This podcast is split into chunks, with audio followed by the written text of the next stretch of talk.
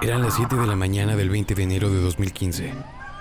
En la residencia Andrés Bello, al sur de Maracay, en el estado Aragua, Venezuela, se encontraban dos cuerpos sin vida. Uno dentro del departamento del décimo piso del edificio Camino Real. Desde el balcón se podía observar el otro cuerpo estrellado en el pavimento, con los ojos abiertos y el rostro completamente destrozado. Cancerbero había muerto se quitó la vida a las 5 y 30 de la madrugada de este martes, esto luego de asesinar. Y luego lo golpeó para finalmente matarlo a puñaladas. Posteriormente, el cantante de rap se lanzó del piso 10. No sé qué tenía exactamente, pero tiene un problema evidentemente emocional. Desmintieron que el joven de 26 años sufriera de problemas emocionales. Forma un proyecto titulado Códigos de Barrio. A través del arte buscamos velar por la vida. Jamás el monstruo de violencia porque era un muchacho pacífico. Y sale corriendo para ahí y la vecina le dice, mira, se lanzó. Catori Benz presenta la muerte y la violencia tiene una rifa y todos tenemos un numerito. Muerte y gloria. Tyron José González Orama, conocido en el rap como Cancerbero. Hattori Benz presenta Muerte y Gloria. Segunda temporada. Episodio 2. Cancerbero. Tairón José González Orama, también conocido como Cancerbero, nació el 11 de marzo de 1988, hijo de José Rafael González y Leticia Coromoto Orama. Cuando Cancerbero tenía cuatro años, sus padres se mudaron a Maracay, en el estado Aragua, Venezuela, donde transcurrió su infancia y su adolescencia. Desde temprana edad se interesó por el rap. Se dice que hubo dos eventos que marcaron fuertemente su vida la muerte de su madre en 1997, cuando él solo tenía nueve años de edad, por lo cual quedó bajo el cuidado y la tutela de su padre. Y cuando tenía 14 años, la muerte de su medio hermano mayor, quien fuera víctima del crimen y la violencia. Estos dos acontecimientos modificaron su forma de ver la vida y sus letras, que siempre fueron crueles, introspectivas y críticas, llenas de mensajes existenciales, referencias y citas filosóficas. Desde los 11 años sintió gran atracción hacia la música y sin ninguna experiencia comenzó a practicar la improvisación en ritmos de reggaetón muy populares. Comenzó a presentarse bajo el nombre artístico de Cancerbero. Alusión a Cerbero de la mitología griega, también conocido como Can Cerbero, era el perro del dios Hades que guardaba la puerta del reino del inframundo. Se aseguraba de que los muertos no salieran y que los vivos no pudieran entrar. Tomando clases de informática, conoció a Lil Supa, un integrante de Supremacy Hip Hop Clan, quien lo invitó a participar y trabajar con él, grabando con Luis Muñoz. Poco a poco se fue involucrando más en el mundo del rap y formó parte de varios colectivos, como Códigos de Barrio, Supremacía Hip Hop Clan y Básico. Ah, básico. Aquí sí, bueno, se explotó todo. Elaboró un mixtape el cual tituló Nuestra doctrina no es un dogma, es una guía para la acción cuya distribución fue gratuita y exclusivamente vía internet. Luego, nuestra doctrina no es un dogma, es una guía para la acción. Es un mixtape que saqué, vida y muerte, obviamente. Este fue el gran inicio y lo que posicionó al Can entre los más escuchados del hip hop venezolano. Se convirtió en uno de los exponentes más importantes del subgénero rap conciencia en Latinoamérica. El rap conciencia se caracteriza por hacer conciencia en las personas y con ello lograr un alto impacto social el rechazo a la violencia, la inseguridad, los errores del sistema, el racismo, la pobreza, el gobierno, la discriminación, entre otros, son los temas que lo caracterizan. Estoy esperando que Maduro se quite los extremos del bigote. No falta nada. Ironizó en Twitter en el 2013. Ese mismo año formó un dúo con el rapero Apache Las Minas, lanzando Apa y Can. El álbum contiene serias críticas al accionar de la policía en Venezuela.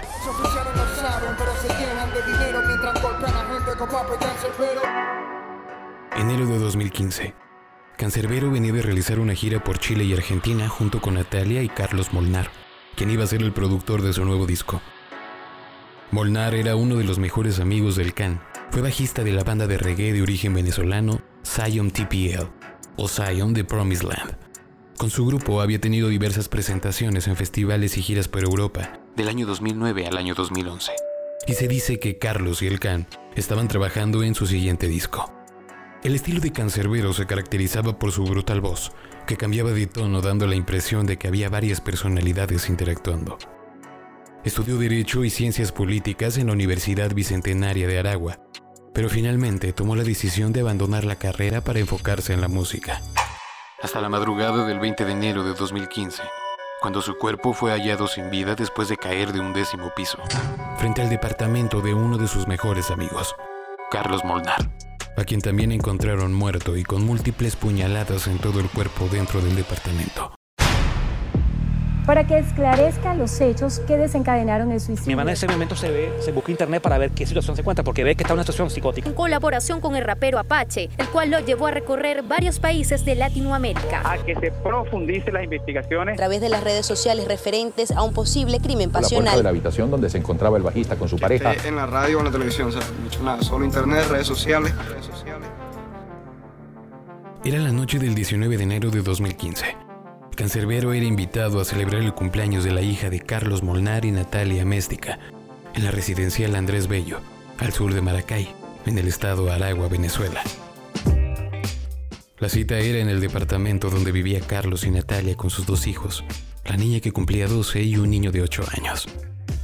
La pareja conocía a Cancerbero desde hacía mucho tiempo. En diferentes ocasiones, Carlos y el Can habían compartido escenario. Existía una gran amistad entre los dos. Cancerbero, quien vivía muy cerca del lugar, recibió una invitación por parte de la pareja y decidió asistir. Después de comer pastel, jugar videojuegos y platicar con sus anfitriones, decidió pasar la noche ahí. Era tarde, así que le asignaron la habitación donde dormiría. El rapero durmió en una de las habitaciones y la pareja se quedó en otra. Unas horas después, en la madrugada del 20 de enero, Cancerbero, quien supuestamente sufría de esquizofrenia, tal vez ideas molestas, tal vez algún asunto que lo irritó y no lo dejó dormir, tal vez rondaron por su cabeza cientos de molestias esa noche. Algo pasó, algo se quebró. Cancerbero caminó hacia la habitación de Carlos con pisadas firmes y extrañas. De alguna extraña forma muy enojado, con una actitud muy violenta. Tocó a su puerta de manera desesperada y fuerte. Por situaciones que nunca se alcanzaron a definir, comenzaron a discutir. La conversación hizo que ambos se irritaran rápidamente ante gritos de ira y golpes. Al ver la furia, los gritos y la mirada de ira que mantenía Cancerbero, el anfitrión le pidió a su esposa que se escondiera en el closet. Lo primero que ella decide hacer es buscar en internet qué se debe hacer ante la actitud psicótica de su invitado. Tal vez una muy mala idea, aunque afortunadamente abandona la opción y de inmediato decide llamar a la policía aún estando escondida. Se escuchan gritos, pasos, golpes después silencio. Cuando sale del escondite y aún con miedo, ve que su esposo fue apuñalado diversas veces con un cuchillo y que el rapero se había lanzado por la ventana de su departamento, del décimo piso del edificio Camino Real.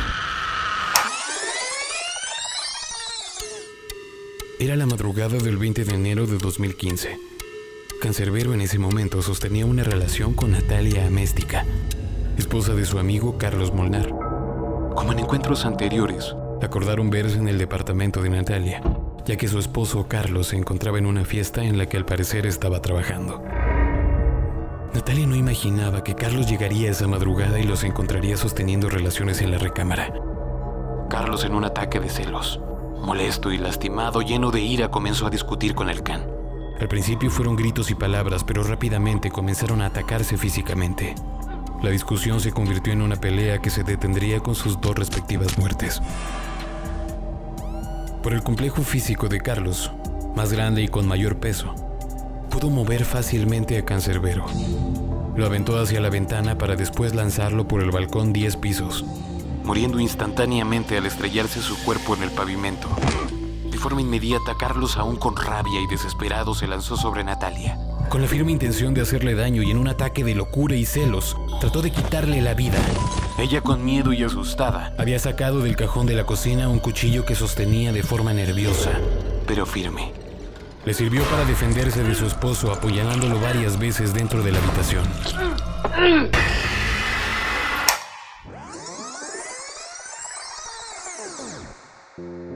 Entre el año 2012 a 2014, Cancerbero actuó en varios conciertos en países latinoamericanos, entre ellos México, Colombia, Chile, Argentina y Venezuela.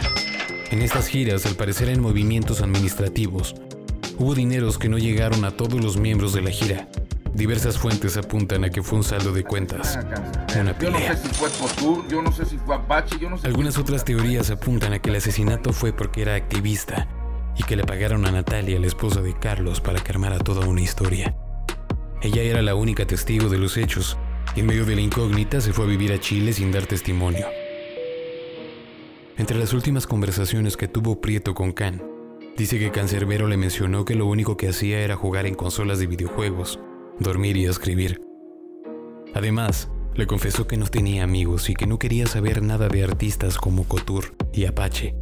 Relata que fue matado por el gobierno con policías involucrados en el sistema. Y me dijo, Arbey, tú sabes lo que yo estoy solo ahorita. Yo lo que hago es jugar PlayStation, dormir y escribir. Y estoy solo. Policía involucrado en el sistema. Ahora ya tú no puedes cantar contra el gobierno porque te meten preso. Lo que sí es cierto es que el 20 de enero de 2015 fue el día que murieron Carlos Molnar y Cancerbero. Una fecha que dejó muchísimas dudas sobre lo que en verdad sucedió esa madrugada. Sabemos que sus canciones como sus muertes dejaron una serie de infinitas incógnitas. Las diferentes dudas sobre si fue un suicidio o un asesinato, o un accidente o simples movimientos y casualidades. Interrogantes que hasta el día de hoy están en el aire, pues no existe una versión oficial sobre el asesinato de estas dos personas. Pero yo no he hecho nada para que me escuchen. Nunca en mi vida he pagado una payola, no hay ningún... La familia del rapero desmintió a través de un comunicado que el músico sufriera de alguna enfermedad mental. Cancerbero no sufría de ninguna enfermedad psicológica, mucho menos de esquizofrenia, por lo que no entendían cómo podría atribuírsele una crisis psicótica, el homicidio de Molnar y el posterior suicidio. Que no era ningún esquizofrénico, que no era ningún demente y que si cometió un delito, bueno, la justicia divina... Los rumores de que Natalia y Cancerbero sostenían una relación se basaban entre otras cosas en unas fotos que publicó el periódico El Periodiquito, donde se mostraba el cuerpo del rapero en el suelo tras la caída y con los pantalones abajo. El 16 de enero tuiteó una frase que llamó la atención de sus seguidores en redes sociales. Toda la maldad del mundo está en un hombre que se bate a muerte con otro. ¿Dónde está toda la bondad? ¿Quién ha muerto? Muchos aseguran que sus letras eran una especie de poesía maldita por sus fuertes y desenmascaradas frases, que mostraban su pésima y cruda visión de la humanidad, la sociedad y la vida. Bueno, un montón de cosas. Estamos mal, pero también tenemos muy poco tiempo, ¿entiendes? O sea, Se describía como un escritor sincero y curioso. Le gustaba leer y estar enterado de los acontecimientos mundiales, que en muchas ocasiones fue la fuente de sus letras. Cancerbero se convirtió en un ícono que traspasó fronteras y dejó una huella en el mundo del rap, tanto que es considerado uno de los mayores exponentes de este género. El cuerpo de Cancerbero fue sepultado en el cementerio metropolitano de Maracay. En su epitafio dice la frase, ni más ni menos. Muerte y Gloria es una producción semanal de Hattori Events y FM Promotion. Te invitamos a suscribirte a nuestro canal y a que compartas nuestro contenido a través de nuestras redes sociales y nuestra página de internet, FM Promotion MX y arroba Hattori Events. una movida, como es- siempre hemos dicho, underground. El guion de este episodio estuvo a cargo de DJ Hattori Benz. Los contenidos mostrados en este podcast pueden encontrar relación con historias reales. Y en algunos casos con tintes dramáticos para su consumo como material de entretenimiento. Para obtener una experiencia completa es recomendable el uso de audífonos.